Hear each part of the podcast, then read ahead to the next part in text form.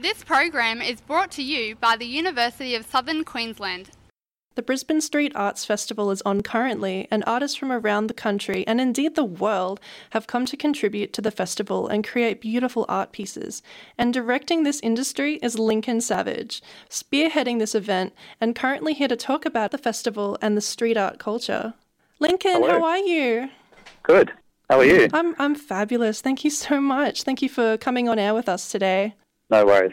So, tell us a little bit about the Street Art Festival. When did it start and how long does it go for? So the festival, the Brisbane Street Art Festival, has been running for seven years. This, this is currently its seventh year, so it started in 2016. Um, and this year it's running for two weeks. Wow, that sounds so fun. I'll definitely have to show up. Yep. Uh, so it's right across the Brisbane, Brisbane LGA. Um, you know, each year we have to find new walls because the walls that we paint are permanent. Um, That sounds really cool. So, why do you think street art has become so unique and recognizable compared to other art styles?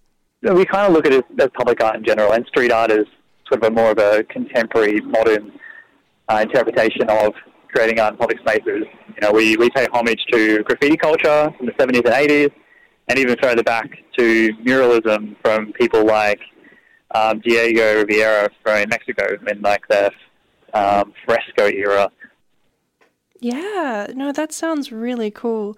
Um, do you think there are more artists nowadays practicing street art than, say, 20 to 30 years ago? Um, definitely more people doing street art than you know back then. Graffiti was probably a stronger element of it, um, but now now street art is kind of like a it's more accepted by governments and property owners, and more artists are experimenting outside of a canvas and trying things at a larger scale. So you know there's, there's much more um, avenues of learning how to create work at a large scale. Things like scribble grids, um, you know, is, is quite a a, a widely used technique of proportioning and creating work at a larger scale. But I feel like it's more accessible than it's ever been before. Oh, absolutely. We're definitely leaning away from vandalism and more towards art. And I feel like we're, would you say we're more encouraging it as like a form of art? Absolutely, absolutely. Like Yeah. there's, there's definitely more encouragement for people to go out and paint a wall than there used to be. So you'll be doing, uh, you'll be directing people doing murals. Yeah, so this year there is 50 murals being painted across Brisbane. Um, most of the artists have at least started.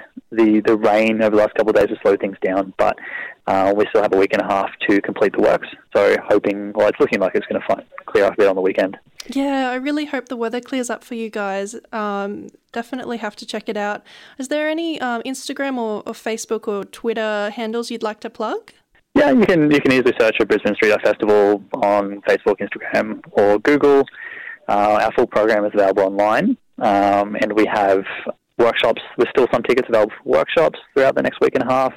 Um, and our closing party is on May the 21st at North Shore. Ah, same day as voting. Exactly. Well, thank you so much, Lincoln, for being on our show. no worries, a pleasure. Thanks for taking the time. Thanks.